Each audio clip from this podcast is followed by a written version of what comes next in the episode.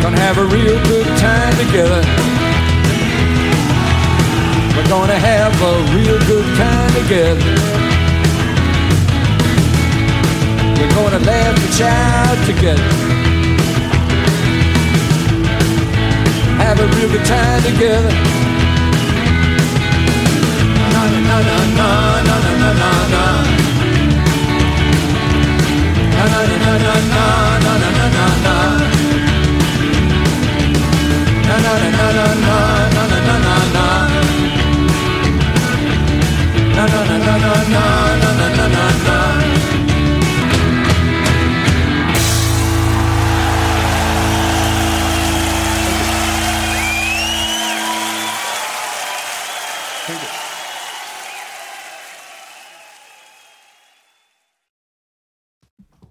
Well, hello. It's Jokermen Podcast again, and I'm Evan. I'm Ian. And today we are joined by the ever ready, the always watching, always vigilant Jack Corbett, who you might know from the NPR Planet Money TikTok, uh, being online in, in other capacities. You have a Twitter. uh, we, I think that's where we made our acquaintance. Yeah. You followed Jokermen Twitter. Follow the Jokermen on Instagram, follow him on Twitter. You guys are everywhere. Spotify. The town square. Yeah. But I, I knew of your work just from online. And uh, so I, I was uh, excited to see that you uh, followed Jokermen uh, Twitter account. And then we were talking about the possibility of you coming on the show. And you said you wanted to talk about this album, Magic and Loss. Yeah. I have a I have a I have a beautiful history with this album. Um, yeah, I think when I first followed you guys, I thought you were just like a meme page or something. I think I followed you on Instagram primarily f- for your the photos. I'm like, For these the- are some rare The, the There's some rare photos of Lou Reed and John Cale. It's like I thought I had seen all of them. Um, but no, they have fun outfits, all kinds of stuff. We pride ourselves in trying to find rare Bobbies, rare Lou's, rare John. many more rare bobs than uh, than Lou's and John's. It uh, you know you gotta you gotta be a little little picky with uh, with the bob material because there's so much of it. But uh, whenever you get some good Lou and John stuff, you know you're just uh, you're in business. And I mean Lou lo- is looking great on the cover of uh, Magic and Loss. You know if want to just talk about that right away. He's got uh, he's got the all black and the sunglasses, and then yes, the the legend. We're we're in prime era of mullet Lou Reed, just an iconic, powerful hairstyle. Yeah, the hand across the chest. It's like so like like um like David Bowie esque. It's like it's so gestural. This guy, this guy, this guy's seen it all. He's embodying a presence there. You know, he just uh, it's it's very dramatic. You know, it's, it's, it's got kind of a pose. Got he's like you know looking almost kind of theatrical. He does uh, have some of that uh, the bells going on that that black and white plus a pose approach. Mm, yeah, I see that. But there's there's an important difference from the bells. There's also red. Lou Reed, Magic and Loss, the title, the the letters are this blood red, uh, uh, you know, very visceral kind of color. So he's uh, he's black and white and red all over. You know, that's uh, uh, Yeah. whatever. There's Um, also these glyphs on all around it, and um, that is the magic part. Uh, I'm to assume. Also, can't look at this and not talk about the crazy way that it looks because it has this. I mean, you, you am I wrong that you studied experimental film, Jack? That's correct. Absolutely. Can you tell me anything about what's what we're seeing here? It looks like some kind of um, processed film uh, technique, or or like the, the the ink spots sort of Yeah, stuff going on? I I can't tell if that's something done to the actual like in the photography process or in post. It's very odd. Yeah, no, I we we we we, we um I think we only had a few digital cameras at Ohio State University experimental film department. We didn't we never made the jump to actually studying on the real celluloid. So I can't answer that question, but it does like you know it's like it, it's very much like um Rorschach test esque. Yes. like not not perfectly not perfectly symmetrical. Um, sunglasses on, of course. Sunglasses Yeah. on. Well, what uh, you you mentioned a moment ago, Jack, that you have a, a, a intriguing uh, history with magic and loss. Can you enlighten the folks out there as to what that history is? Yeah, what what what my my qualifications be besides economics? It's um uh I had I had a car that's like entirely rusty now. Um, a 1990 BMW, which I had when I first moved to DC and Very New sick. York, and no power steering, no AC, no anything really. And um, but it did have a CD player, but it did not have the button that made the CD pop out. And so the first one that I put in there, Lou Reed Magic and Loss, never let it's still in there. It's in the a garage in ohio. It is it is locked in there forever. Um and so every single morning when i would in new york dodge the street sweeper um and i had like an hour to kill i would just like more often than not just play that because there's nothing else to listen to. Jesus. and yeah it's like the entire time like also i was like watching my um the the, the my oil temperature just like creep up because rats had chewed through the um the the, the coolant lines. Um and so i just had to keep on turning the car off and then on just to kind of stay. And all the while magic and loss stuck locked in it sounds like a sort of nightmarish, uh, you know, like uh, a waking, waking hell type experience there between uh, this album playing and dodging the street sweeper and the car seemingly on the verge of exploding. Yeah, and also this was like the prime pandemic times, like the the time when everyone was like, "You can't go outside; you're gonna get like hit with a pandemic." Sure, right. You're gonna catch Um, the pandemic. Yeah, Yeah.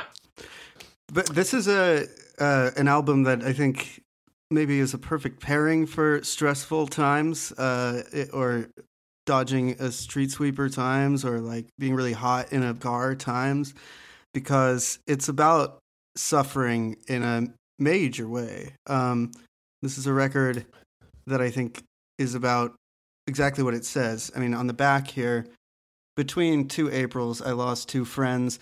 Between two Aprils, magic and loss. What's your history just with Lou Reed and like when you first heard this? What was the last records by him you were into before? My dad is like probably like the biggest songs songs for Drella fan in the world. Wow. and so I had just gotten him like the cassette tape for his birthday, um, and then I was like just like looking like because I had I had I had gone through the whole like the whole Velvet's discography like a million times over ever since like I first like found out about them when I was like fifteen, and I never really kind of went too much on beyond um, until I you know I hit the songs for Drella I like I went through and I like listened um, with my dad and and I was like, wait, okay. It's like I, I'm not sure why I was like writing any of this off. Like this is like this is so killer. Um, and yeah, just temporally the next thing, Magic and Loss.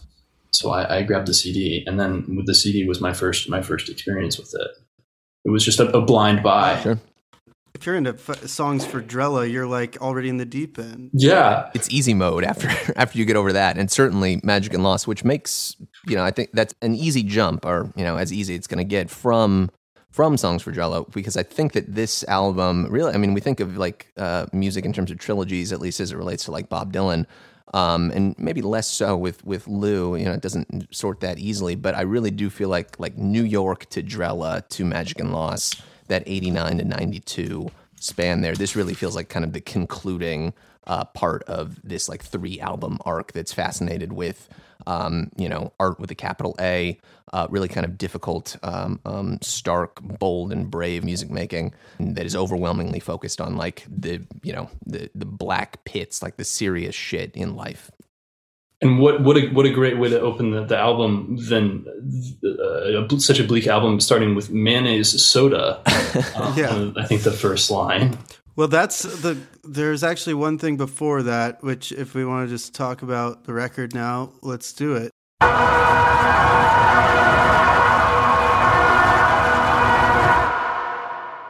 Um, because you start with D- Dorita, Do- Not not Dor- Dorito. not Dorito.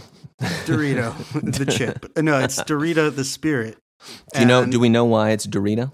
I I I'm just piecing together. I know um, supposedly one of the one of the people who Lou Reed lost was named Rita, Rita? but I I do not know that if this is That's some kind of you're you're half you're halfway there right there. The other person uh, that uh, i- i- enforced or uh, um, drove a lot of what was going on on Magic and Loss was the other person that Lou Reed lost during this Oh, time Doc. frame. Doc Pomus, exactly. Wait, so is this a this is like a Drella ism? Like he's made it's it a into it's a portmanteau. Yeah, exactly. It's Wow. Doc it's Doc Pomus and Rotten Rita. So Do mean- Rita. That's that's wild. I really just thought it was like some arcane spirit, like an actual some kind of like magic practitioner word. It has some sort of relation to a Greek word as well, I think. Um, but uh, but the the Doc and Rita uh, portmanteau uh, well, it came first, and then once he found a way to, to hook it up to whatever that Greek word is as well, that that's what he decided on. That's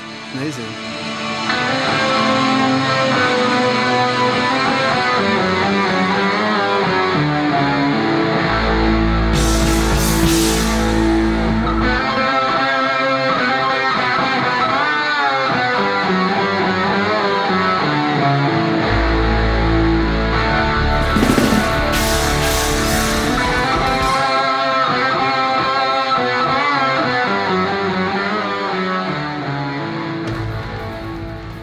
Now, is it is it for sure about Rotten Rita? Because I was just in the forums going down some very angry, vitriolic messages to each other. Um, and I guess Rotten Rita didn't die until 2011, and then there was only an alleged death by the time this album was out. Really? And so people were speculating that perhaps That this it's was about, Rachel. Rachel instead. Yeah. yeah. I think that has been, that's something I've seen people speculate as well. Um, I don't know. I mean, it it it very well could be the case. I think that people could get hung up on that. You said it was vitriolic in the forums. Oh, absolutely. As all good forums are. Before anybody loses their head over it, I, I think that the most important thing is that it's about somebody who means a great deal to Lou Reed. Um, it doesn't necessarily matter, I think, who it is in the specifics, although that is obviously like I'm not made of stone. That would be fascinating to know about and like is red meat for uh, uh, people like us. But the one that we do know for sure, his relationship with Doc Pomus is uh, that's indisputable. Who is Doc Pomus, Evan? Well, Doc Pomus uh, is a legendary songwriter. Uh, he wrote, God, like uh, this magic moment, for example. This magic moment, so different and so new, was like Yeah, I mean, songwriter behind uh, uh, many great uh, uh, classics in like 50s, 60s, like early 60s kind of thing. Like this magic moment, like you mentioned, which Lou did a great cover of, appeared in Lost Highway, I think, as we've discussed before. And then it happened. It took me by surprise. I knew. Uh, Save the Last Dance. But don't forget who's taking you home and in whose arms you're gonna be. So, darling, save the last dance for me. Viva Las Vegas. Viva Las Vegas. Viva Las Vegas. Doc was a big, bold man, uh, but he had suffered polio as a uh, as a young lad, and so he was later confined just to a wheelchair. Um, and and was in that wheelchair like when he wrote "Save the Last Dance" for me. So that was a very, uh, you know, kind of striking lyric to impart at that time. He's also a man that uh, Bob Dylan fans might be familiar with uh, via the philosophy of modern song, which just last year came out and was dedicated not only to the brave men and women of fucking Dunkin' Donuts or whatever he said, uh, but Doc Pomus uh, himself as well. Um, so uh, uh, you know, I just love the uh, appreciation for this man and his craft that both Bob and Lou showed. Uh, you know, at different points in their time.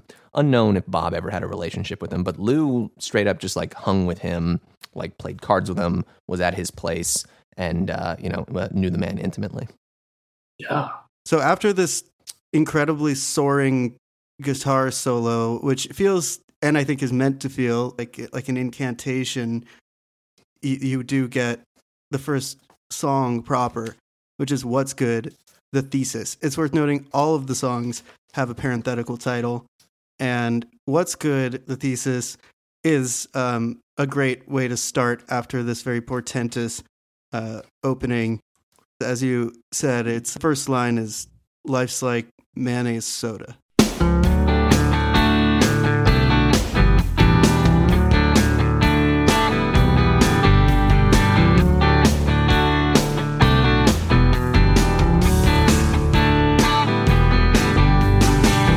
Life's like Minnesota, and life's like space without room, and life's like bacon and ice cream. That's what life's like without you. Life's like forever becoming, but life's forever dealing in hurt. Now life's like death without living. That's what life's like without you. You know what else is a mayonnaise soda? Egg cream. That, that's what a mayonnaise soda is. Mayonnaise. mayonnaise is made of eggs. Yeah. That's. I guarantee you this guy who's about to open the next record with a song called Egg Cream is not not realizing that a mayonnaise soda is an egg cream. What are you talking about? Um, No, no. He's saying that it's uh, life is it's a gross thing. He's saying if it would be the opposite of an egg cream. He's saying it's bad. This doesn't make sense. Yeah, that that would suggest that he loved bacon and ice cream. Together, Right. Well, that's which- the that's the irony is that a, an egg cream i- i- is a mayonnaise soda, but that is that not a a, man- good It's not literally a mayonnaise soda. It's there's no eggs in an egg cream. I don't. I don't think that. Then why is it called an egg cream? anyway, moving on. Anyways, I want egg cream. But I think that that uh, bit about the bacon and ice cream in this song says so much about Lou Reed because like today, like so many people with who own like Funko Pops would would listen to that and be like, "Bacon ice cream, yes, please." But this is from a time when Lou Reed, a man, a, a man who lived in a different era, he would just be like, "That's not good." You know, those things they don't go together. You're suggesting that Lou Reed would not be a redditor.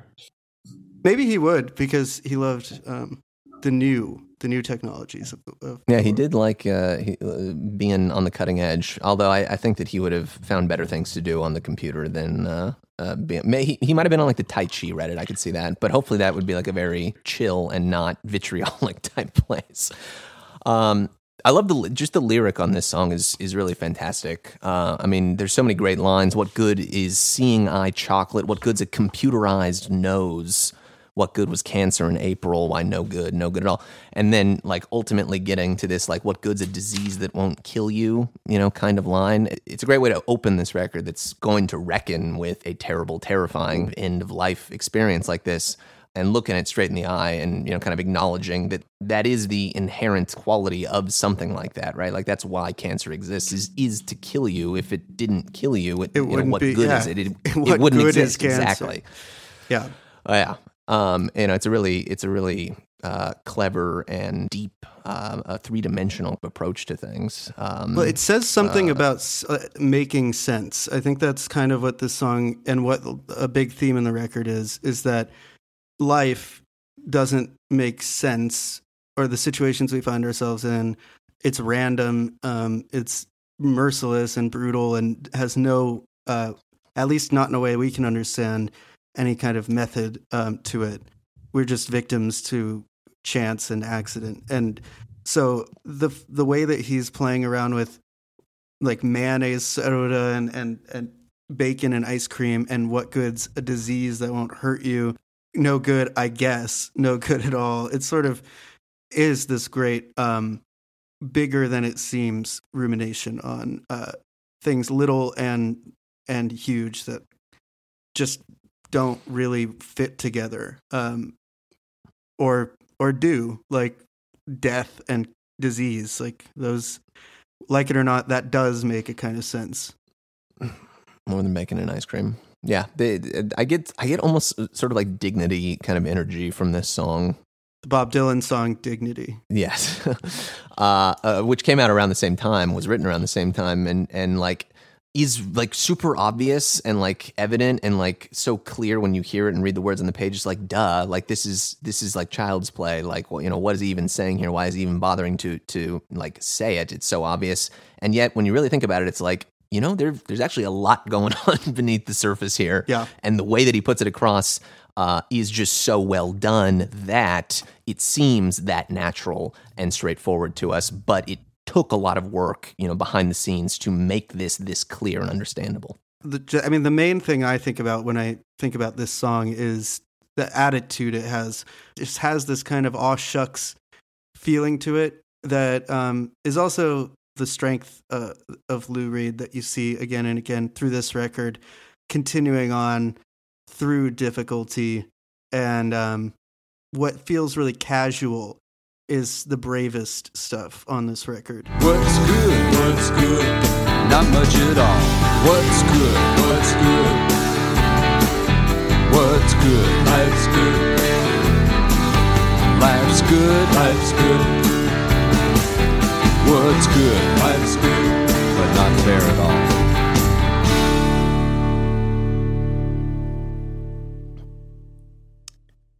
Yeah, I think especially this this line about Sanskrit read read to a pony. It almost feels like that's that's what this whole song is. In that, like, we are the pony. I mean, like, it's it's just like like pulling all these paradoxes, yet trying to make sense out of like yet nothing at all. Uh, uh, the pony is never going to understand Sanskrit. I feel that way often. Your business on TikTok is explaining things to people that are very complicated and having to do with economics. Maybe you would have some luck if you made a fun TikTok video. You could explain Sanskrit to uh, to a pony. You're, you could get it, the ball rolling. I think yeah, I think that's that's how I would start. Is I would have ice cream and bacon. Should also be noted, uh, probably the catchiest song on the record. There, there are a couple of others. This is the single from the record. Um, and this is also the follow up to New York, which was a relative, like, not only obviously a big critical success, but uh, also as far as Lou Reed singles in the 80s, 90s go, Dirty Boulevard was pretty huge. Uh, and this record, Sire is labeled this time, uh, was not very happy with because it did not sound nearly as catchy as um, New York and did not have a uh, sweet and sexy and sellable kind of conceit. Um, Death by Cancer is not quite as romantic as Lou Reed singing about New York. the the record was not originally to be about that. It was more focused on the magic side of things, from what I understand. And then these deaths um, between two Aprils, he says, uh, those really just shifted his attention, and it became this. Um, I think a better, or uh, I mean, a very rich for for its like duality record. Who know? I mean, I'm sure his Sure. straight up magic album would have been great too, but. Uh, this uh, I think led him to, and it- apparently one of his most successful in his own eyes records. He really felt that this was a an accomplished vision um, by the end of it. Power, Power and the Glory? glory. The situation. Saw a man hang from a cliff by the tips of his toes in the jungles of the Amazon. I saw a man put a red hot needle through his eye, turn into a crow, and fly through the trees. Swallow hot coals and breathe out flames. And I wanted this to happen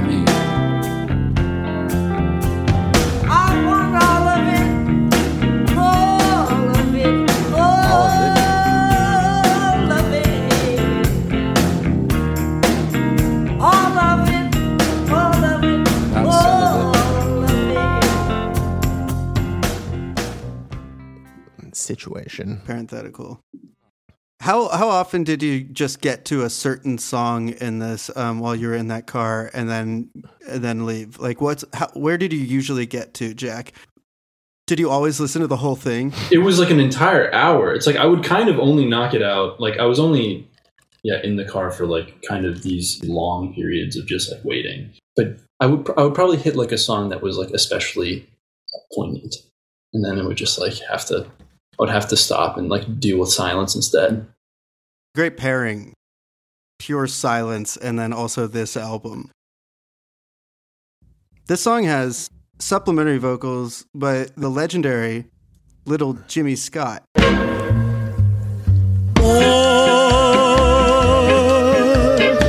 nothing at all. Half a love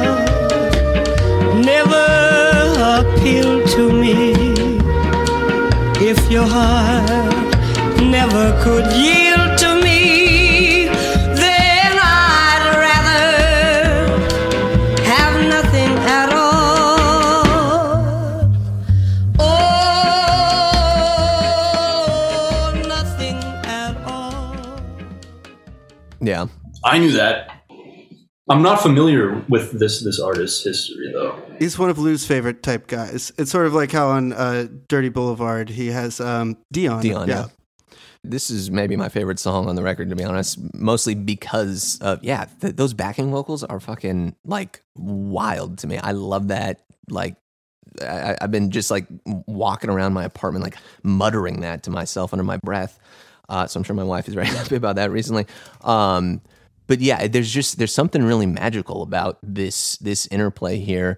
Uh, and this song comes back again at the end of the record as Power and Glory Part Two, um, and it's a little more rockin' at that point. Um, and the Jimmy Scott vocals are not on that version. You know, it's shades of something like Forever Young. Uh, you know, the, the two versions of two very different feelings of. Um, but yeah, just the the way that this is when I think really like late period Lou is starting to come to the forefront because he's so interested in just speaking direct. You know, uh, you almost envision him looking just straight at the camera and like saying all this stuff because he isn't really concerned about rhyming things, right? And he's barely even singing at this point. That the singing, you know, the the the interesting kind of hooky element is offloaded to to Jimmy Scott in this case. It's just a really straightforward, real song the sound, you know, the drums are just dry and in your face. And then Lou is talking about fucking the power that destroyed Hiroshima was shrunk to the size of a nickel. To help him regain his breath. Man, It's about the reality of dealing with cancer, getting treated for cancer. Like you said, he doesn't even seem to care about rhyming. You get the sense he's very much uh, trying to explain the overwhelming uh, force of this uh, situation. The situation is what it's Right. called. Um, he also has allusions to allusions to magic. I'm not making a pun there. I saw a man turn into a bird. I saw a bird turn into a tiger. I saw a man hang from a cliff by the tips of his toes in the jungles of the Amazon. You know that r- does not rhyme at at all. Um, right. but uh, that seems to be. I guess he really did see some. He saw some shit in in the Amazon or in in his travels. in the jungles of um, Amazon. I wish I could ask him more about what he meant about some of this magic stuff, but uh, it kind of suggests the the treatments for cancer and the the crazy science of it all is sort of a kind of magic. Or like an uh, like the uh, like I think I saw a great man turn into a little child. The cancer reduced him to dust. His voice growing weak as he fought for his life with a bravery few men know. Isotopes intro- introduced into his lungs. It's like uh, like that is just as uh, uh, like awesome. Yeah, awe awe inspiring. awe inspiring exactly as a man turning into a bird, a bird tur- turning into a tiger. Like it's it's that like um Transmogrification, uh, um, isn't that something that Dylan was talking about? that yeah, I think so. that eccentric interview, I should say. A, a little bit of a fascination with alchemy here um, as well. And it made me think of Leda and the Swan and gold being made from lead. Um, so, alchemy, magic, I think the definition of magic is pretty broad on this record. And this song introduces the actual like nitty gritty of directly cancer, where that's just mentioned off offhand in the first song. Um, when you get to the end of this one, it's pretty clear that that's what we're dealing with, and the way to handle it is your anyone's guess, uh, and and might not be like of this earth. And it made me think of Leda and the Swan, and gold being made from lead. The same power that burned Hiroshima, causing three legged babies and death. Shrunk to the size of a nickel to help him regain his breath. I think I think also also yeah with this I it's very clear I guess lyrically where he's going then with the piece it's like it feels like all of this anything like city related anything like you know traditional of like the the, the traditional palette um, is just traded it's like we're dealing with like you know oceans we're dealing with seas nature birds Amazon fully like um, Elemental. Yes, yeah, no, exactly. It's like it's like those those kind of um those those those symbols they, they can't they can't get to these bigger kind of ideas that he wants to with us. Um and yeah, Leda and the swan. I was I was really chewing on that. I'd love to know what you guys think specifically with that story. If it's just you know this transmogrification, um, I know something about it. You know the the the the, the Leda and the Swan, um, just that one act of violence then rolls and like magnifies into the Trojan War. Um, I was trying to piece that together. This is the instance where where the swan Zeus in the form of a swan rapes Leda. Uh, That's right. Is that correct? yeah. I- I think that maybe what he's referring to there is the is cancer um, sort of like a god like uh, force, not not a good one in this case, um, taking the form of something and sort of ravaging a person. that uh that all of it those all uh, he wanted all of it not some of it lines that lou you know speaks and that uh, uh jimmy is singing it, also yeah. that that to me is always such a like striking statement because it's not cle like that is a really broad and open you know kind of line to deliver i think that that you can take many different ways uh, in this case, and especially the way that Lou just speaks it. He just says like All of it. all of it, you know, so dramatically and deadpan. Um, and then you've got uh, behind him this really, you know, kind of beautiful, uh, um, hooky version of it being sung. I don't know. Th- those are I couldn't tell if it was a man or a woman for the longest time. I wasn't sure. Yeah, he's he had some sort of uh, syndrome or something that that Little. made his voice like he, he was like a um yeah he was uh um uh, like He was like Hasbullah. what, what's it called when they um castrati. Uh, he's like a uh, castrati, um, Sorry. but um, where your voice is just permanently kind of Higher. lower, or excuse me, higher. Um, I think that that uh that phrase it seems to refer, I think, to Doc Pomus and his tenacity for life um, of this the thing that keeps somebody fighting for their life, wanting to have it, and it could also be kind of talking about the disease and its insatiable hunger for a person uh, trying to take a person over. sure.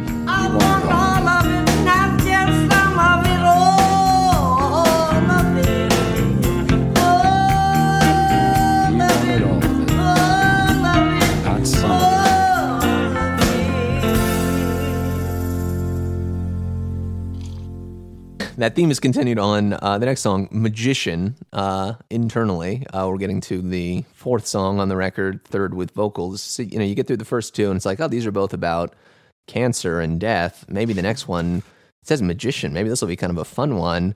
Uh, and then you put this on, and then no, this one is also about cancer. Yeah, maybe and maybe the dreariest. Uh, so I think by this time, if it's your first listen to Magic and Loss, by this point you should be you should be settling in and strapping yourself in for the long haul. Uh, this is not it's not going to be an easy rewarded listen. later on, I think. But if you're a record executive um, listening to this, uh, you know, as a test pressing, I imagine this is the point where you start like really sweating bullets because this. is Yeah. Oh like, shit! oh, Here we fuck. go again. Like this is like the slowest, most plodding, deliberate song about your bo- about bodily decay. Uh, Release me from this body, from this bulk that moves beside me. Let me leave this body far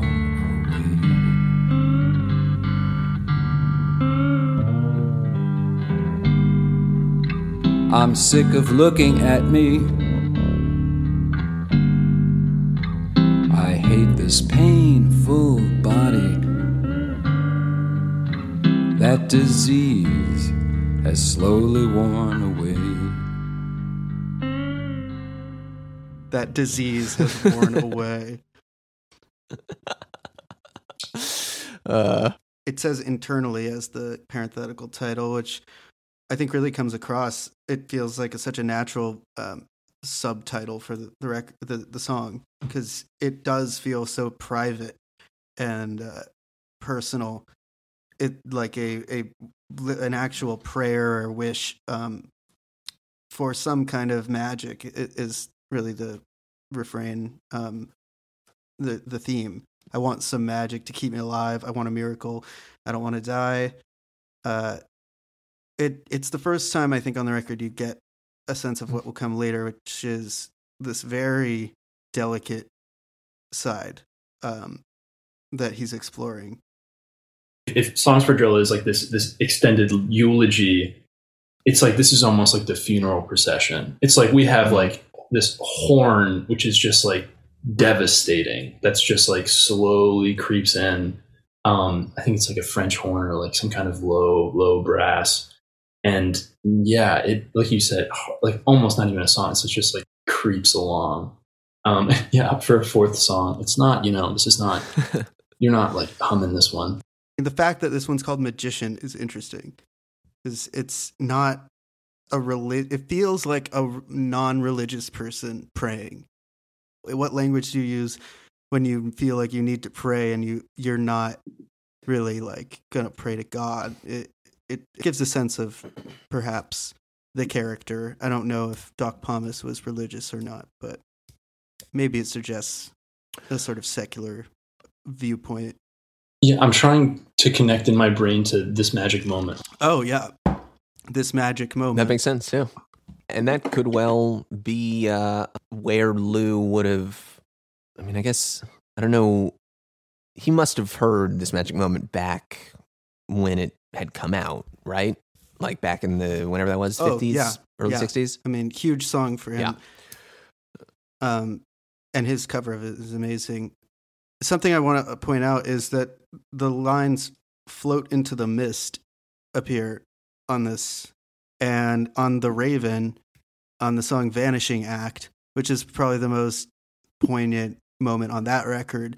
It's like an incredibly quiet and then very big, moving uh, uh, orchest- or- orchestral piece comes in. Like uh, that same line is in both songs. It seems to be making its first appearance here, but there's a really similar thing happening musically all over this record that I think comes up in um, in the Raven. But there, that is literally a line that will reappear later on.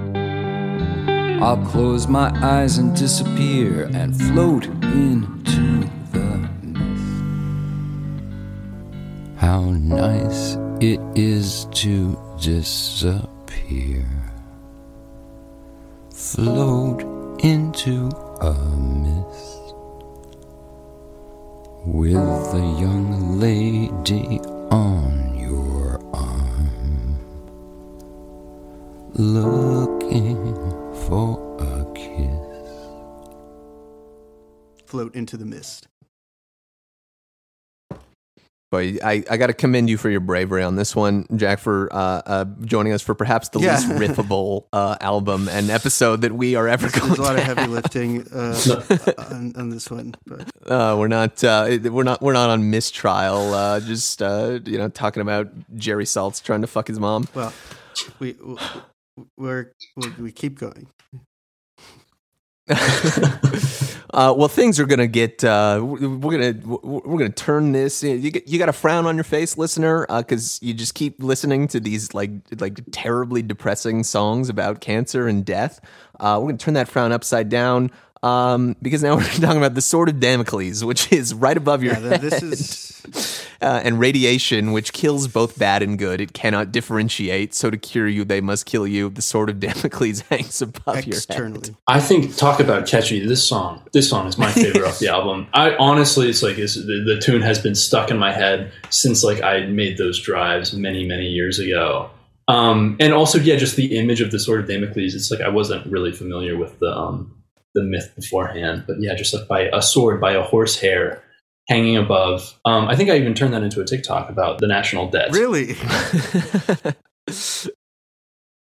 Yeah. Um, and it just seems very much like the sword of Damocles. It was, it was visually represent, represented. The sword hanging Um, by a tiny thread. Uh, that yes, I could. above yeah above a, a White House press reporter asking questions to the the treasure the yeah the treasurer. Um, it's so. truly a universal metaphor.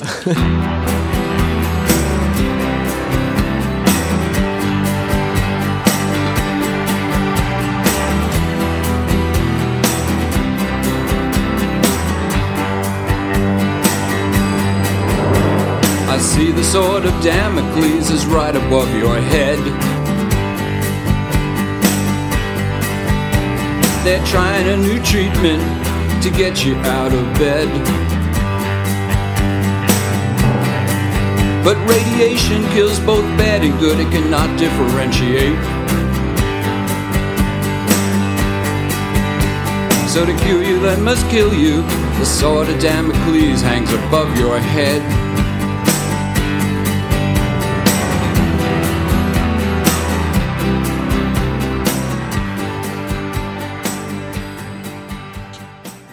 Could make the crazy leap that it's uh, not so different from another uh, Edgar Allan Poe uh, concept, uh, the Yeah. uh, pit and the pendulum. That's right, very much so. There's some of that creeping in, I think. Um, but I agree, this is also maybe my favorite song on the record, or one of them. Uh, it's so strident and spirited. If you get a hint of that sort of the idea of battling for one's life on the previous songs, I feel like this song actually sounds like what that is. Uh, really front lines conflict with something actively ripping away at, one's body. It really goes into that just with this very open and terrified but very present lyricism.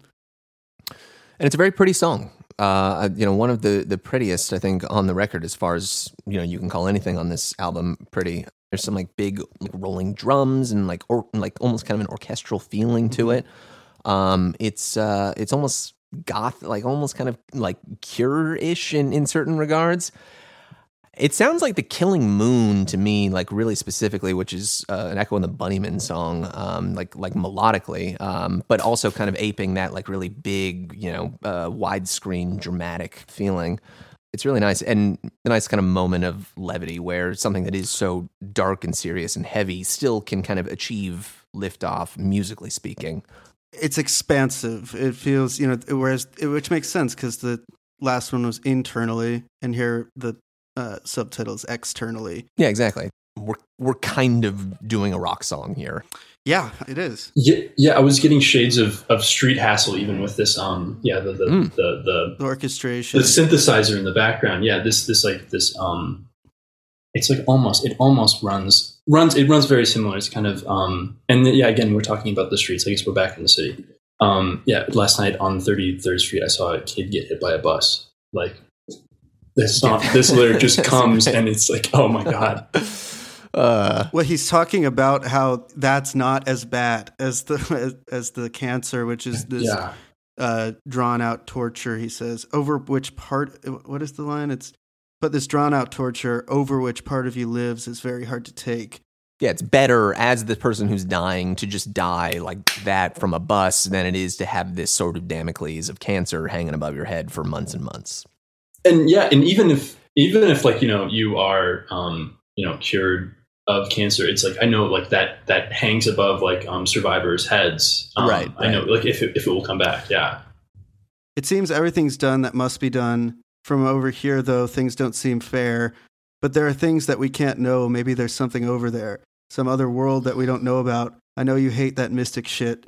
It's just another way of seeing the sword of Damocles above your head. I love that line. I know you hate that mystic shit.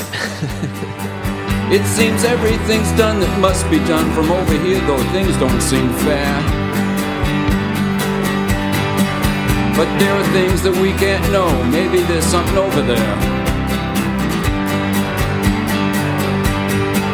Some other world that we don't know about. I know you hate that mystic shit. It's just another way of seeing the sword of Damocles above your head.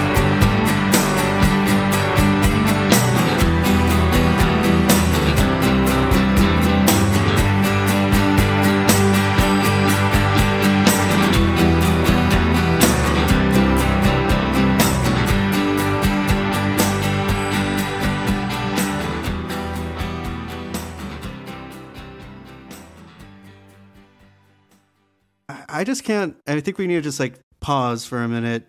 Like, this is not a normal rock m- music album, and this is not something that is really explored. I think by a, a like a household name rock artist. Um, not not for a whole album, not like this. Not uh, I don't, I don't think it had been done, as far as I know, uh, up to this point. The now there's uh, many albums that you could point to that have kind of a, a focus on similar things like this. I mean, I think about like the especially about the uh, Mount Eerie record. Mm, Um, mhm. The Crow looked at me, which is you know like inc- devastating album about grief and personal loss, and uh, I, I just we got to hand it to Lou Reed for making the choice to do this album this way uh, when it happened. I mean, it's it's not concerned with the money aspect of music. This is not Certainly an not. ec- is the least economics based uh, album of his career. I think. so you were the wrong guy to have on after all, Jack. This is not about economics. This is about I'm, art. I'm trying to. Jack is is uh, he knows things about art. That's why he can make economics mm, uh, talkable and he can make it understandable in a way that do- doesn't make you want to. Um, um, um, well, I, I wouldn't. I'm not going to say anything like that on this episode. No, no, no. No, I would I would say that. You know, it's like that's that's certainly that's after you know three years of doing this. It was certainly had no background in economics. That's how you felt in like bad about it. econ classes, like you wanted to um, be, you wanted the sort of Damocles to fall down. Well, and actually, I never took any econ classes. Wow. Whoa, I'm something of a self taught. flex. I was I got the job and then I listened to like I read read every single transcript from Planet Money, all like one thousand, and then like now it's just like in my head, which is kind of cool. So you're like a like an AI model that you, you like they just trained you on the, on all of the words that were spoken on Planet Money. Now you can just kind of recite them at, at the drop of a hat. yeah, no, there's no like no original thought in here, but like yeah, it's like I could I could send you like links. Uh, well, Sword of Damocles, great song. We're all on the same page there. Um, goodbye, Mass. yeah, we're, we're we're having fun. this this is probably the Lou Reed is at a funeral. funeral. I mean, it's yeah, literally just funeral. he's he's at a funeral. Uh, Now is it like halftime of the magician, kind of like the same the same melody, just like very like that's just slowed. what it sounds like to me. Exactly. Yeah. Like you know, you you thought the magician was going to be hard to get through. It's six and a half minutes of just like speak singing over a watery guitar line. Now we're going to do it again, and it's even slower. But it makes perfect sense um, in the sequence because you've got power and the glory, the situation, which really is setting it up, um, the, the circumstances. Magician, just the actual thoughts and feelings of being inside that situation and wishing it could change. Uh, sort of Damocles, like this actual battle for one's life in uh, and against that, you know, in just the actual like uh, taking of chemo or, or radiation or whatever. And then goodbye mass is the inevitable failure in this case of that fight, uh, and you end up back in the that internal place that is referenced in the in Magician, but this time it's Lou and his internal place at the funeral.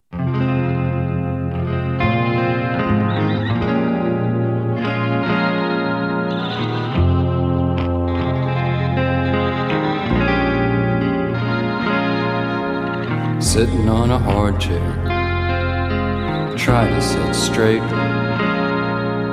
Sitting on a hard chair, this moment won't wait. Listening to the speakers, they're talking about you. Look at all the people, all the people you. What is the subtitle here? In a chapel, bodily termination. Sounds like a like a black metal album. Right. Well, I mean, I think this record does kind of fit in with certainly a lot of the stuff that he's going to focus on thematically over like the because we're getting close to the end of Lou Reed's studio albums at this point. Like, there's only three, four more, five ish, depending on how you want to like classify um, Hudson River. But uh, these ideas of like bodies wasting away and decaying and like deformation and and like really like just like bloody, visceral, like end of life brutality. Like this is a, a lyrical fascination and theme that he's going to really focus on and carry on through not so much Set the Twilight Reeling, but certainly Ecstasy, Raven, and obviously Lulu. There's some nice kind of Mac DeMarco y sounding guitar towards the end of the song too. I I have to go and see what you're talking about right now. So um uh, just hit like uh, 310 on the timestamp. okay.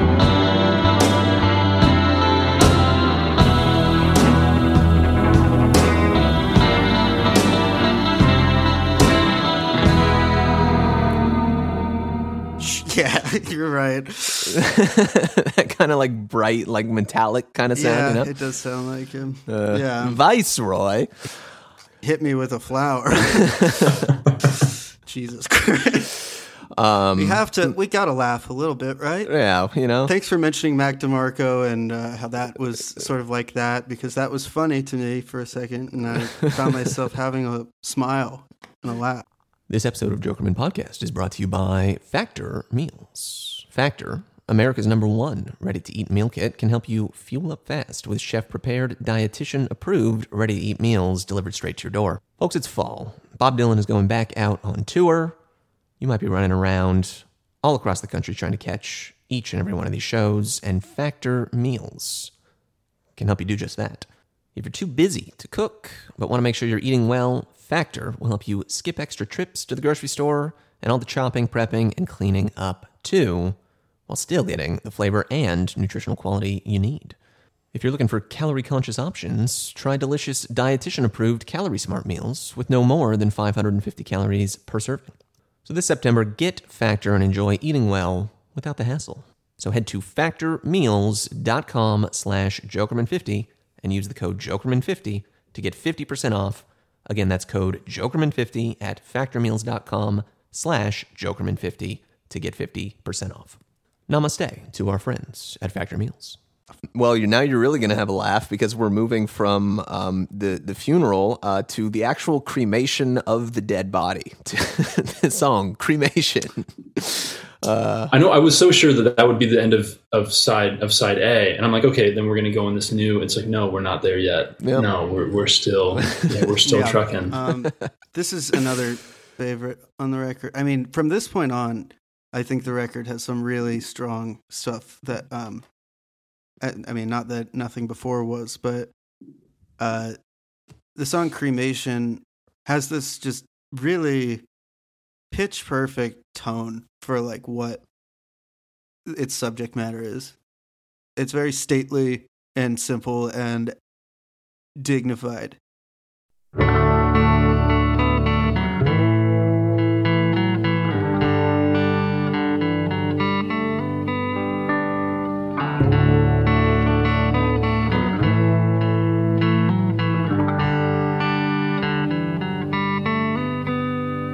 Well, the cold black sea waits for me, me, me. The cold black sea waits forever. The waves hit the shore, crying more, more, more. But the cold black sea waits forever.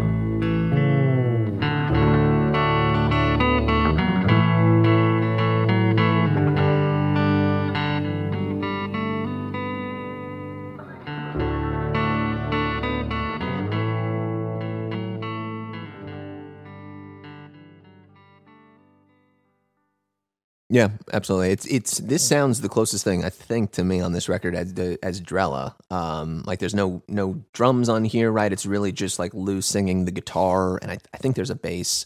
Um, uh, that's Rob Wasserman on the bass, um, as well. So it's a little more you know musically uh, uh, built out than Drella, but it's it's in that palette, I think, and the the dignif- dignified aspect of what they were doing there, I think, is carried over uh, very clearly to this song. Uh, The, the verses are also really beautiful, very simple, very straight. But like again, there's there's very um, there's a lot you know packed in there. Will your ashes float like some foreign boat, or will they sink absorbed forever?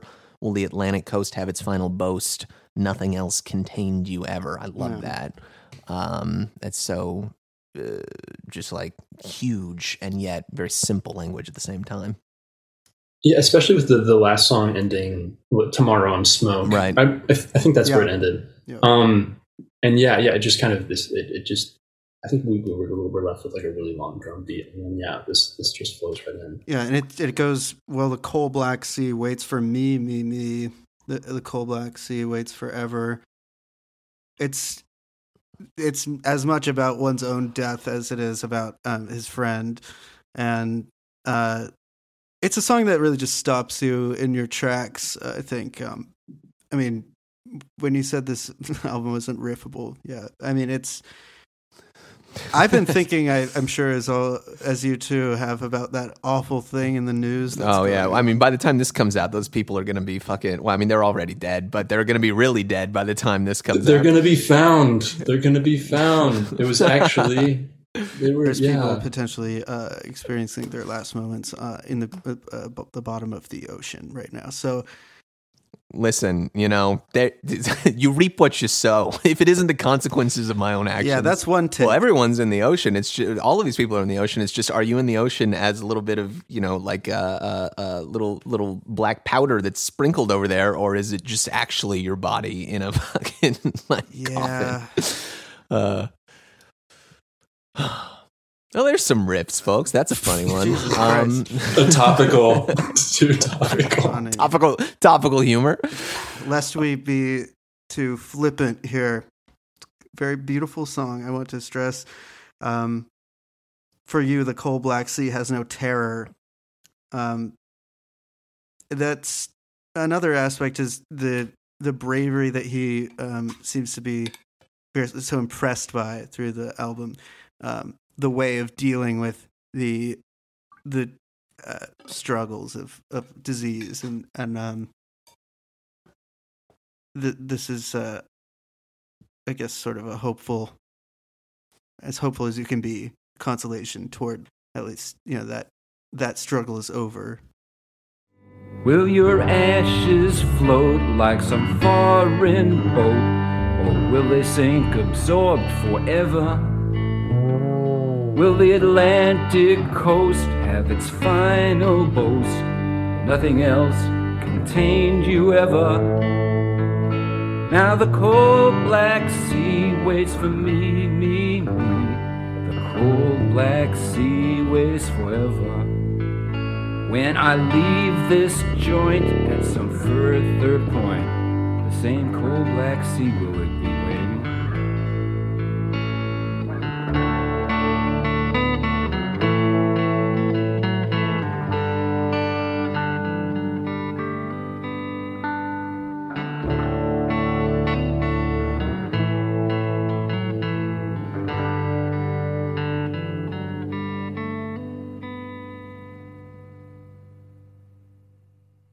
That's kind of the end of the actual physical journey of of disease, death, and um, cremation. And then the next song is "Dreamin'" in parentheses "Escape," which just takes it. Um, it stops being something in, that's happening in the physical world, and it it all exists in memory or wishful thinking. Yeah, I, I, I this is the point. Like the the album up until this point has, I mean, and it's dedicated to Doc and and Rita, as Lou writes in the you know credits, eh, and and even some of the lyrics, you know, are are seem to be spoken by someone like him. Uh, but at this point, Lou Reed is coming back into focus here. Like this is a song told from Lou's perspective at this point, um, and pretty much exclusively Lou's perspective. And the rest of this album is mostly going to carry that on um, from here on out. Uh, and yeah, this is just a really beautiful, ethereal rumination, reflection on memories that he had of hanging out with with Doc, sitting in his red chair, smoking a cigarette. Uh, this picture of China hanging on the wall, right? Like you can just you can picture that in your mind's eye. Like, of course, that's actually there. It's an unvarnished look. I don't know if this one's Doc. Um, you look and say, "Hi, babe." You're you're saying, "I missed you." I, I feel like this female friend is always the the feeling I got. Hmm. Maybe. Um, like like off Drella, um, the song "Open House," kind of like visualizing like your memories, like in like placing all of your memories of a person in a place. Um, I was getting a lot of that, and just like imagining this person's apartment. It's like you're just like you're daydreaming, you're floating. Um, yeah, I just saw some connection there, and just like yeah, like looking, looking at someone's apartment, and just just trying to like place yourself back in where you were. Um, like where I can I can see you.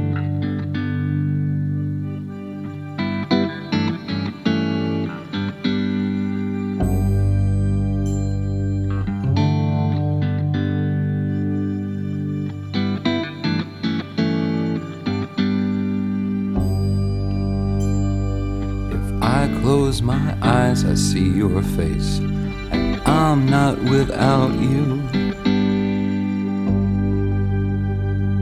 If I try hard and concentrate, I can still hear you speak. I picture myself in your room by the chair, smoking a cigarette. I close my eyes, I can see your face. You're saying I missed you. Dreaming. I'm always dreaming. If I close my eyes, I can smell your perfume. You look and say, Hi, babe. I close my eyes, pictures from China still hang from the wall.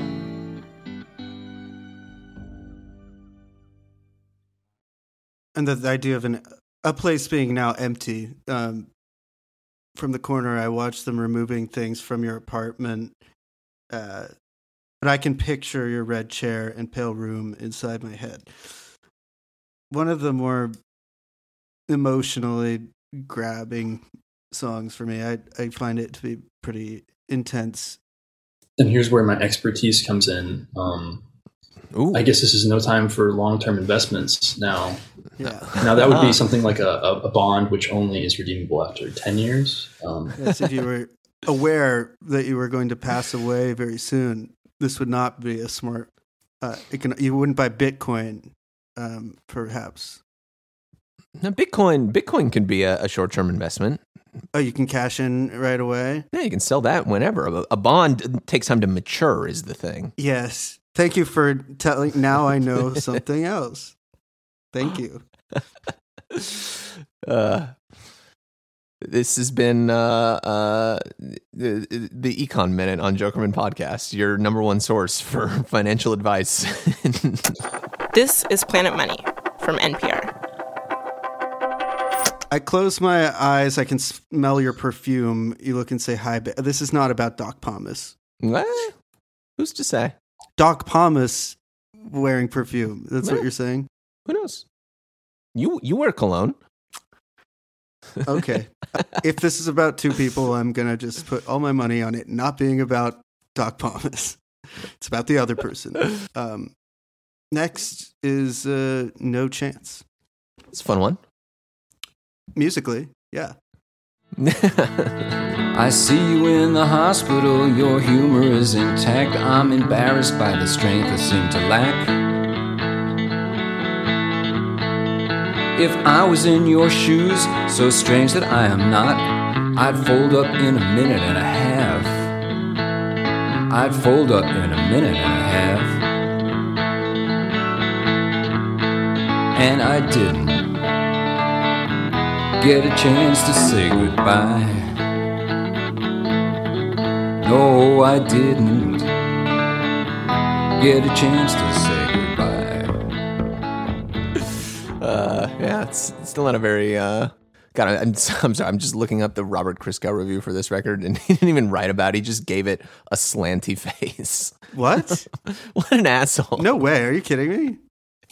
no. he had some other choice only- words. Just yeah, they're. I, I'm, I'm, I'll find them. he wrote about it a little bit like his his passion drop uh, uh, like right up at the end of the year but the the review page itself there's reviews for every other Lou Reed record except for this one is literally just like a like a, a slanty face and no grade Uh, well, I guess he's not a fan of cancer, uh, or thinking about it at least. Yeah, you got this is albums for real cancer head.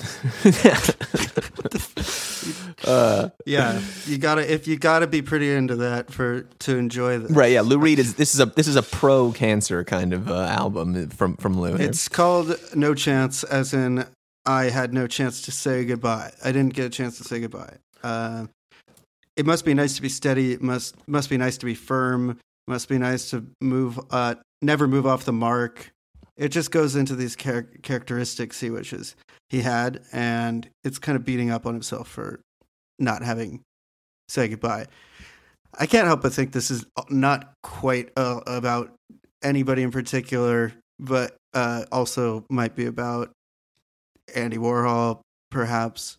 There's a, a lot of people who these songs I think apply to that aren't just those two. Sure. Yeah, I'm sure the the, the experiences with Andy are somewhere underneath the surface in his psyche, you know, writing all this shit. And that's again, I think why all of this stuff is like part of the same like canon at this moment in time. Like the guy's clearly just fixated on like the end of people's lives, uh, you know, people who are important to them. Halloween Parade on fucking New York and Dime Store Mystery, all of Drella, right? Then all of this record. It's like, and he's turning 50, you know, and this is like this first wave of, you know, 60s rock stars really beginning to reckon with mortality. Bob is going to do the same thing five years from now on, um, on Time Out of Mind. Something was in the air, you know. I think at this moment, I guess that's just what happens when you hit fifty. Uh, is, uh, people start dying, and you start thinking about yourself dying. Um, but uh, it is a it is a new you know kind of um, door being broken down in the quote unquote rock you know genre as much as you want to call this rock music. It is rock Um, music. I mean, that's that's the thing about what is being done here too. Is like this is uh this is Lou Reed in the middle of his career putting out a record. Whatever he does is now canonical as something that is rock music. Doing this is widening the, the scope of what is a rock album. Yeah. Widening the definition of his genre. Really fulfilling his uh, desire, you know, from way back at the beginning with uh, Delmore to turn rock music into, you know, a, a medium through which you can be literary and explore just like real, the deepest, darkest, heaviest shit. Uh, you know, this this is a testament to the ability to do that. as conceptual as it is, it feels just like it's ripped from life, like diary. Like it's just not. It doesn't feel like he had to think through how to say some of this stuff. Um, it feels very immediate. Yeah, it's definitely less like precious and um, you know, kind of put on um, compared to something like Drella. This song in particular is maybe the best example of that. It's because again, it's kind of a up number. Like it doesn't. It's not a sad, ruminating sounding song. It's just kind of a laying bare a feeling that uh, I'm sure he just it felt good to say. it. No, there's no logic to this. Who's picked to stay or go? If you think too hard, it only makes you mad. But your optimism made me think you really had it beat, so I didn't get a chance to say goodbye. I didn't get a chance to say goodbye. No, I didn't get a chance to say goodbye.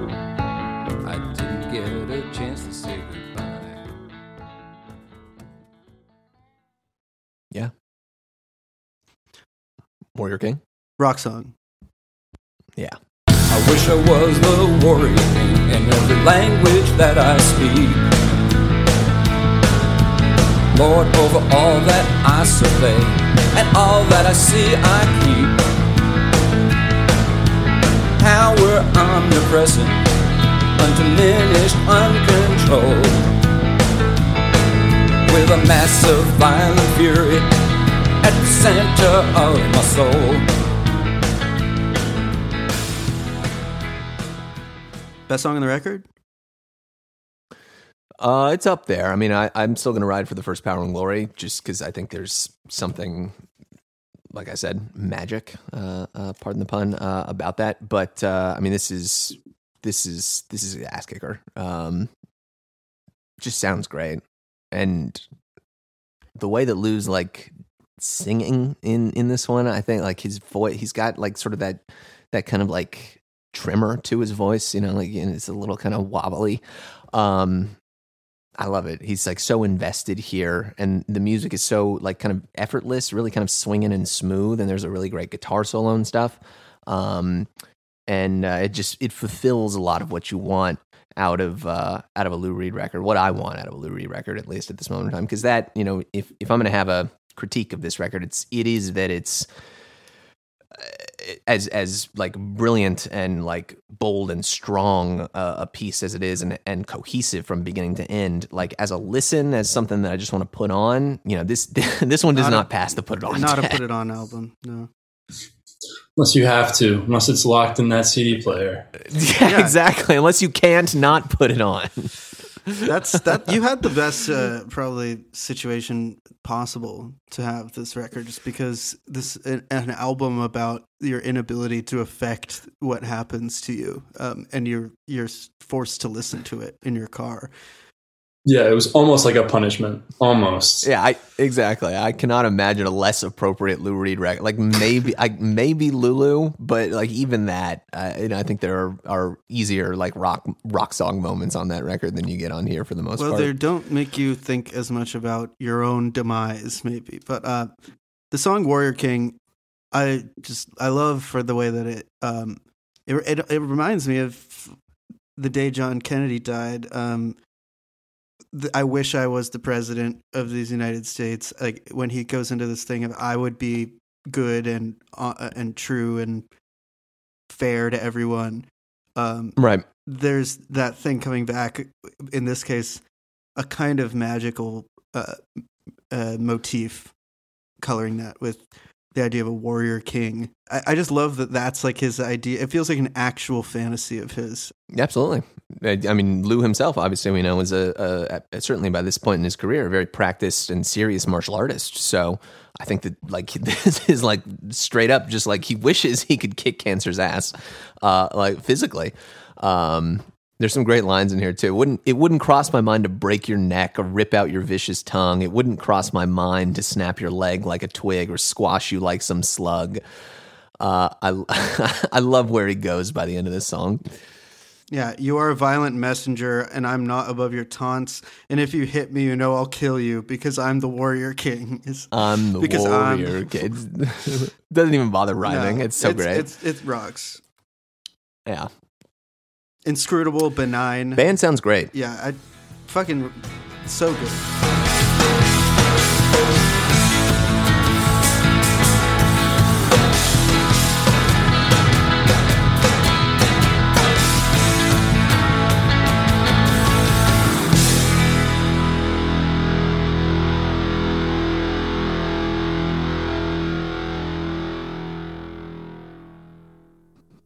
It's good music. uh, if they made the whole record out of Warrior King, uh, it uh, would have been a little easier sell for people. Uh, but instead, we've got um, boy, fucking. I I think probably the hardest song on the record to listen to. Oh, were you just sitting? You were sitting in your car listening to Harry's circumcision. yeah? I, I had to. I f- I have, a, I have a very strong like completionist kind of mindset too, which you know. Oh Jesus! I mean, I I astray. think it's a it's a uh, it's not necessarily a an unhappy song in a, in a way, Uh huh. right? you, you know, I feel like yeah, flippant the idea of yeah, there's like a lot of like levity, you know, in these like very dark times. Um, like the earlier, like it was mentioned, yeah, like tomorrow I'll be smoke, or like you know, you always have like something funny to say. Um, I think like yeah, I think this like this whole like Warhol crew.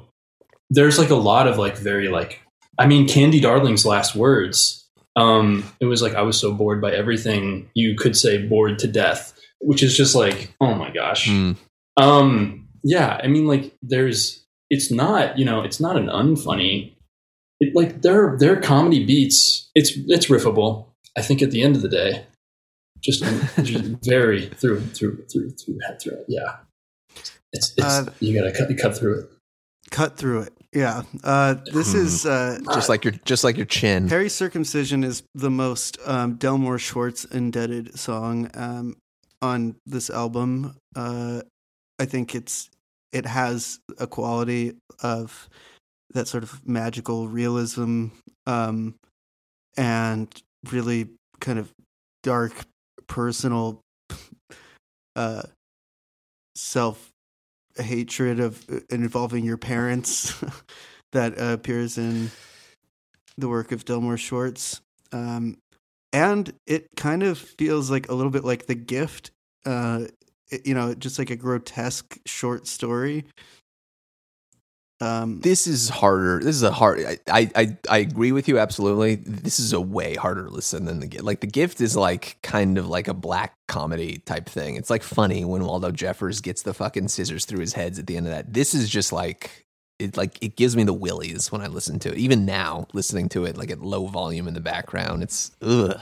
musically, it's beautiful. Sure, and that and I think that even has part part of it to do with like the the fact that it it is this beautiful kind of shimmering, um, uh, uh, like yearning kind of sound, very emotional soundscape, and it's just this fucking guy like looking in the mirror, like wanting to end his life and just fucking whack off his nut. It's ugh, god damn. What do you think about this song, Jack? It's, it's, it's so intense. I feel like I was taken. I was. I was. I was led astray by Warrior King. I was like, okay, I feel like I know. I feel like I know where we're headed. And no, it's just like there are so many left turns. There's so many left turns, and this is like probably the biggest. Harry looked in the mirror thinking of Vincent van Gogh, and with a quick swipe, lopped off his nose. And happy with that, he made a slice where his chin was. He'd always wanted a dimple, the end of all illusion. Then peering down, straight between his legs, Harry thought of the range of possibilities. A new face, a new life, no memories of the past. And slit his throat from ear to ear.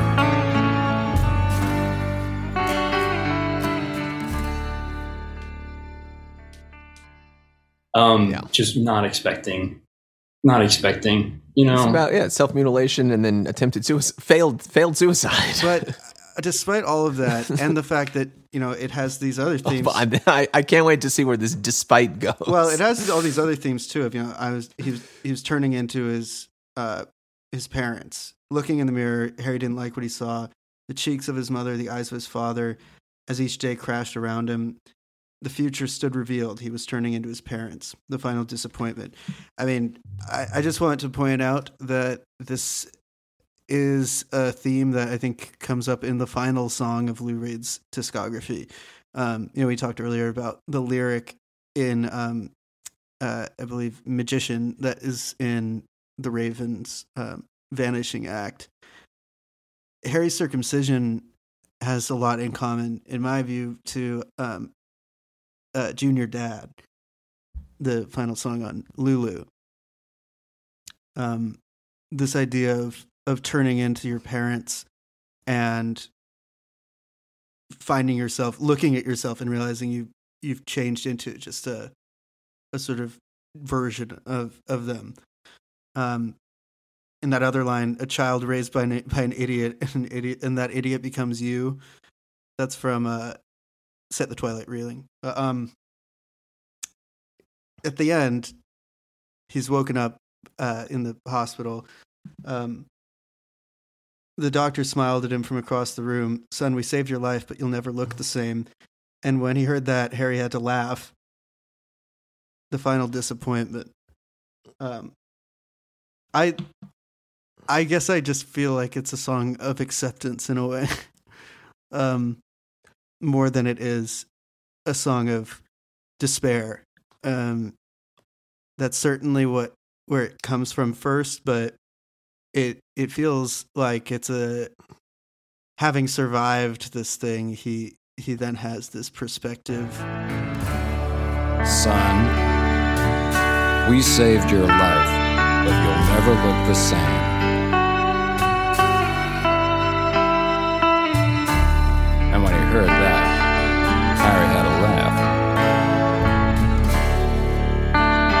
Heard that, Harry had a laugh. Although I heard Harry had a laugh. The final disappointment.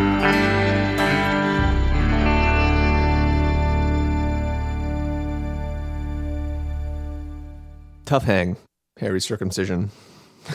On, on a record full of tough hangs, maybe the toughest. I've been trying to like work this into, I guess, like maybe not like the narrative. I mean, like it's certainly like you know, it's a, it's about like mortality. It's about like you know, death. Um, just like the overall, like I guess, like the story of like what with with Rita and Doc. Um, like I mean, just like yeah, I I think I don't know. I it it feels it feels unlike the others. Yeah. It, Yeah. It just it it, it it yeah it kind of sticks out to me. I do think that it it seems to be more of a metaphor relating to ideas in the album rather than any sort of continuation of a narrative, um, like sort of a meta commentary or dream sequence. Yeah, I, I think it. Uh, I think it is kind of like this idea of like trying to kill yourself here, right? Uh, in, in this song is sort of in relief to to cancer, right? And like I think Devin, you mentioned like things being out of out of your control earlier uh, in this episode, and this is something that is in his control, right? Um, in Harry's control here. Um, uh, like he, can, he has agency over his own uh, death here, the way that someone like Doc Pomus does not, and the you know kind of the irony of someone who whose experiences and personality informed a lot of what Lou's talking about on this record, and you know so you know brilliant and warm and you know kind of uh, uh, vivid. His life ending, and then like this being kind of the alternative, right? Like like um, you could be this guy who just wakes up one day and realizes like, oh, I'm turning into someone I hate, and uh, I I might as well not even be alive anymore. Uh, and you know, kind of the irony of that everyone moving towards this same destination, regardless of whether you want to, like, you know, Harry in this case, you know, that last line, the final disappointment, right? He's disappointed in himself because he couldn't even, like, he's such a fuck up, he couldn't even kill himself uh, correctly.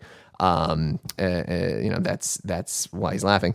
Um, or you know someone who so desperately wants to you know continue living as uh, as the first half of this record narrates The last lines in Junior Dad are the greatest disappointment, the greatest disappointment. Age withered and changed him into Junior Dad. I think that there's something here for sure, like uh, about this thing of disappointment being a kind of double sided thing of, you know, he's disappointed that he looks like his parents. He kills himself and he wakes up. It's all constant disappointment, um, kind of a, a way of viewing life uh, and the situation of life. And in this case, I, I do think it has something to do with being free from being affected by it in a way. You know, it, it says the final disappointment at the beginning of the song and at the end of the song. And so you kind of don't have any reason to believe by the end that, like, you're not going to get another final disappointment. Things you can turn around in your head for a long time. Peering down between his legs, he thought of the range of possibilities a new face, a new life, no memories of the past. and slit his throat from ear to ear don't forget and that slit one his throat from ear to ear. Um, and yet, you know, like that's not the end of it. Um, it's it's as bleak as you want it to be, or I think there's a way to view this song as something that kind of transcends despair and even pain um, in a very kind of mysterious way. The greatest disappointment. The greatest disappointment. Age withered him and changed him. What we got next? gassed and stoked. stoked appearing uh, uh, in this title is very funny to me. Um, Loss uh, is the subtitle. Um, this album, it, it, it it's a weird album. I like. Uh, there's no two ways around it. I, I and by by this point, I think it's like it's getting very weird. Uh, Like this song appearing where it does, and even the the revisit, you know, the return to Power and Glory, which is going to come after this, like it's just, I I, I don't know, I uh, I it. I I think this is a really impressive record and like something that is uh, obviously a major achievement in uh, a career full of major achievements. But um, it, by by this point, I I think it's starting to lose me a little bit um, uh, because it's there's I think you said Jack like there's you know so many left turns on this record right? And Harry's Circumcision is maybe the biggest left turn.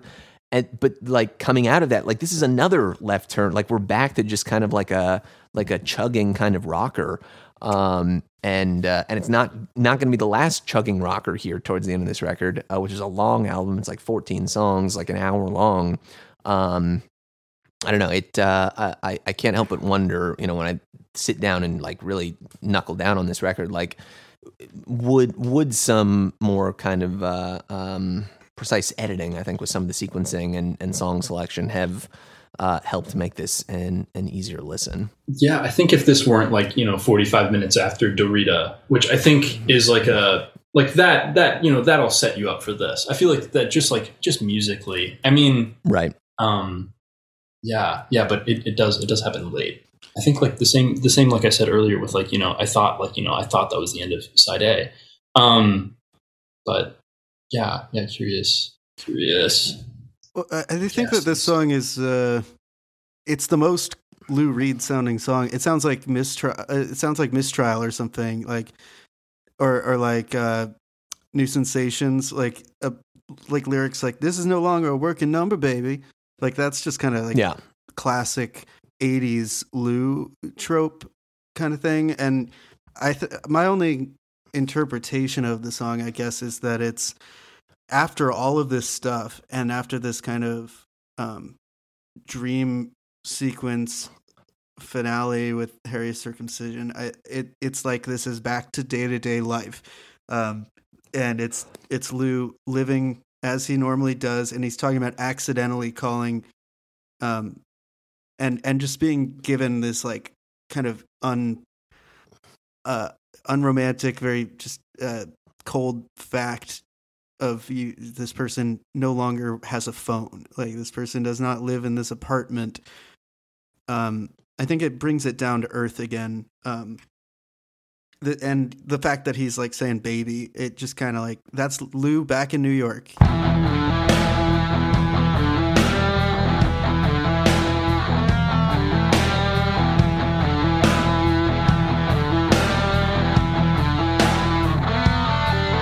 Well, you covered your tracks and now I can't see you. You had your ashes scattered at sea. There's no grave to visit, no tombstone to look at. You're in the New York Times obituary. There's no record, no tape, no book, no movie. Some photographs and memories. Sometimes I dial your phone number by mistake, and this is what I hear. This is no longer a working number, baby. Please redial your call. This is no longer a working number. Your party doesn't live here anymore. Yeah, this feel it feels like uh it feels like a like a track three or a track four, not not a track twelve on this on this album to me. Um, because it is you- you're right, it is like kind of just we're back to reality, back to Lou Reed in New York, you know, on the telephone sort of thing, and and some of his his vocal uh, intonations are uh, callbacks to yeah, I think even like you know kind of street hassly kind of sounds. Um, but uh, you know, after such a dramatic like way out there song like Harry Circumcision and immediately preceding, um, or not immediately, but you know, uh, almost immediately preceding the closer on this album, which again really is is a perfect way to end it. It's like uh, I, like it almost feels like we're just he's kind of like he had this one, he just needed to wedge it in somewhere, you know. Yeah. Uh, it it's worth noting that gassed and stoked here refers to the way that the that his departed friend or friends used to be. That he was he's thinking about how like they were always um, energetic, um, Gas stoked and ready to yeah, go. gas stoked and ready to go, and um, so it's uh, I guess something of living one's life uh, with some of that, uh, trying to live up to someone's example who is no longer around. Uh, uh, I may not remember everything you said, but I remember all the things you've done. And not a day goes by, not an hour, when I don't try to be like you. I think also maybe you know some wordplay.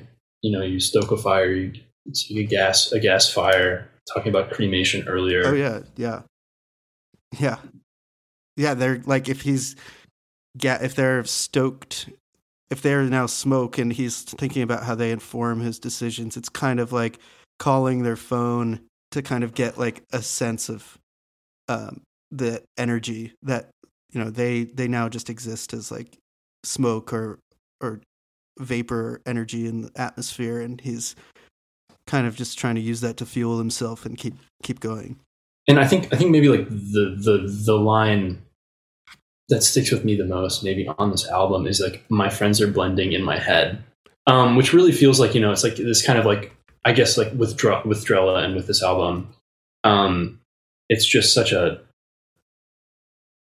like the feeling. It's just like it's it's I don't I don't know what I'm trying to say. There's a song on on the Raven called "A Thousand Departed Friends." It's an instrumental. It has an introduction, but it's a it's a also a Poe um, uh, excerpt about these voices all sounding like some kind of spirit that he's encountering, like a ghost. And it's a thousand, the voices of a thousand departed friends. And then did we start shuddering, starting from our seats, trembling.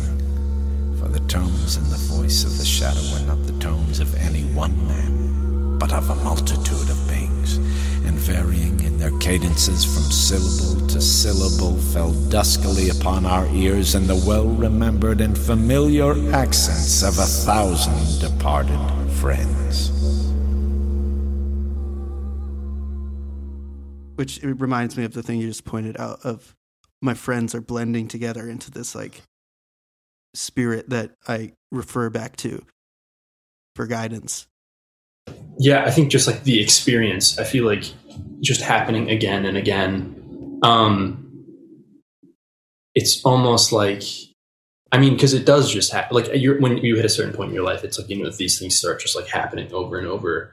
Um and i think like you know it's it's it's you know i don't i don't know. I don't really know. I'm still chewing on that one. Yeah. Um, well, the next one is is the power and the glory part two.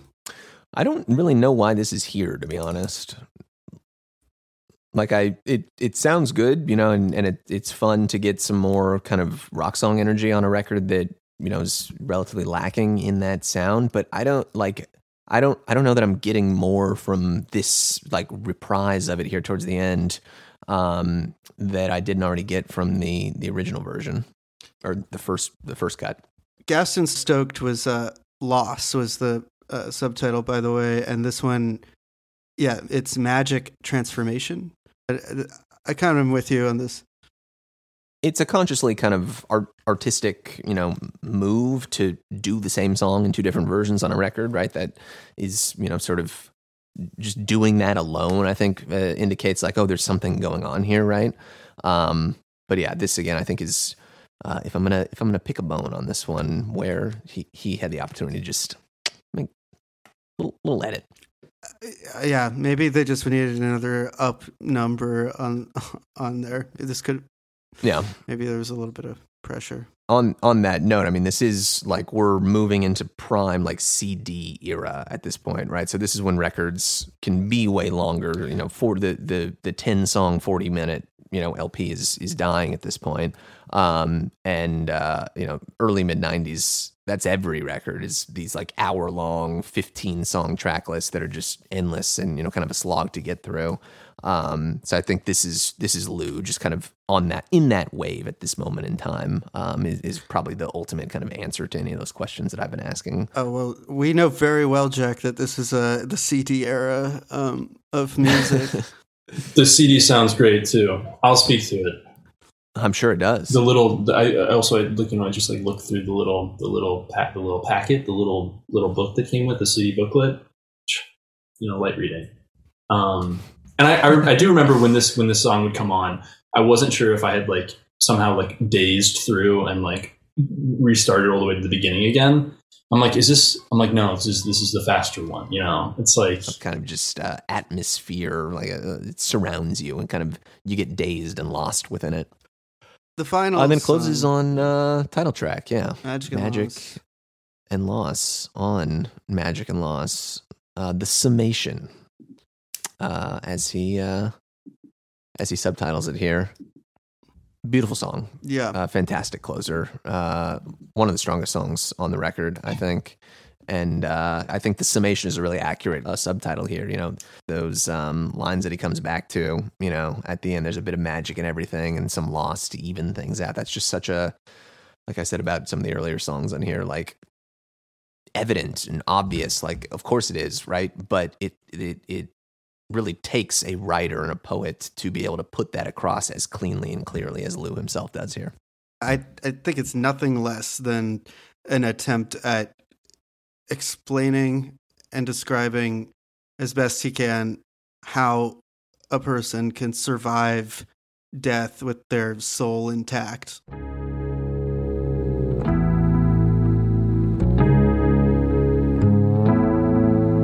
When you pass through the fire, you pass through humble, you pass through a maze of self doubt.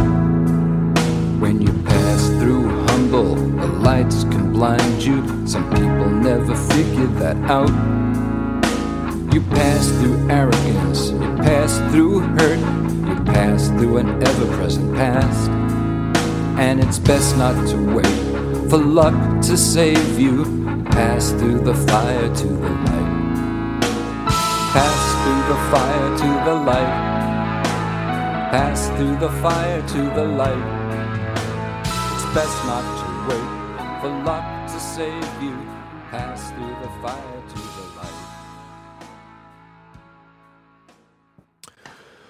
Some more of that uh, fire imagery uh, as well that you were mentioning uh, uh, a moment ago, Jack. As you pass through fire, try to remember its name. When you pass through fire, looking at your lips, you cannot remain the same. And if the building's burning, move towards that door. Don't put the flames out. There's a bit of magic and everything, and some loss to even things out. Yeah, and I think you know, talk about poetry, um, but you can't be Shakespeare and you can't be Joyce. So what is left instead? Yeah, I think those lines clearly, to me, seem to be Lou like speaking to himself there. They say no one person can do it all, but you want to in your head, but you can't be Shakespeare and you can't be Joyce. So what is left instead? You're stuck with yourself in a rage that can hurt you. You have to start at the beginning again. And just this moment, this wonderful fire started up again. Um, I mean, I, I think this, uh, especially as someone who, as we've covered, you know, ad nauseum on the show at this point, you know, like had this sort of inferiority complex uh, about him uh, at the beginning and like always felt you know like he had the soul of a writer of a shakespeare or a joyce but you know was stuck um, you know operating in this medium that just didn't allow that at least at the beginning. And then through his own actions you know he he himself changed that um, over over the course of years. Um, that that really feels like a very personal uh, interrogation right there. When when I listen to this song and you read lyrics like that, um, and you just think about who you th- who the image of Lou Reed is to most people, or like what you thought he was when you just knew the Velvet Underground stuff, and you think about this like completely cold, uh, uh, opaque, black sunglasses, like guy, this who who is the opposite of vulnerable. Um, this is just it's so crazy just to see how much he's grown and like the the territory that is his now to explore and be comfortable with. Of course, it ends with those those lines. Um, there's uh, a bit of magic and everything, and then some loss to even things out. pretty good Pretty good. um, Two stars for Magic and Loss by Lou Reed. For me. yeah, two out of three. Um, Two out of three. Pretty good. pretty good. What what do you give it, Jack? Out of three. Out of three, Yeah. I think I have to give it three stars. It's just going to be locked in my brain forever. Um, you know, it's it's locked in your fucking car forever. No, it, it, it will be. That car will get demolished at the, the, the impound lot um, with that CD in there. Um, yeah, I mean it it it it's it's like I think you said like it's there's no like there's no there's no ounce of black sunglasses on this this this this record. Except for the front cover. Yeah, no, yeah, except for except for the front cover. Um, and it's it's just like this is really this is the most vulnerable. I I mean, because I had come I had come to this. I didn't go through the full like chronological progression. It's like this is like this is an entirely different person. It's like this is like this is there's no there's no ounce of like this like Velvet Underground. Um, this isn't like cool. This isn't like this is like fully just bearing out your soul. Um, and uh, yeah, it's just I you know I have to give it I have to give it a three.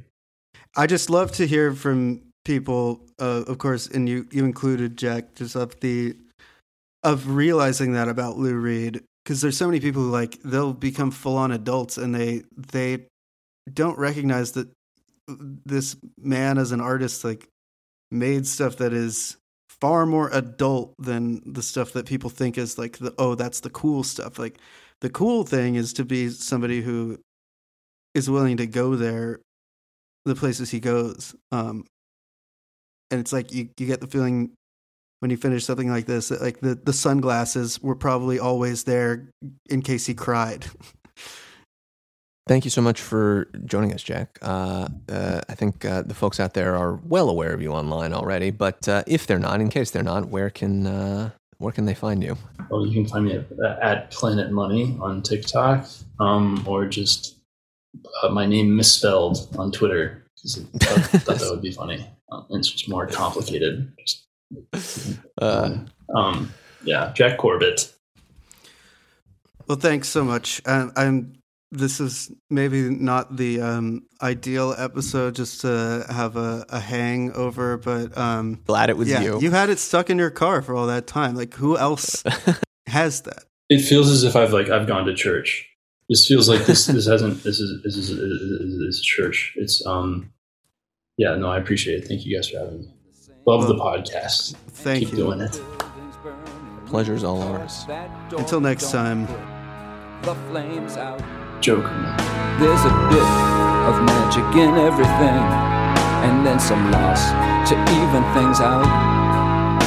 Some loss to even things out.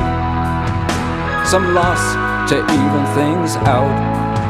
There's a bit of magic in everything, and then some loss to even things out.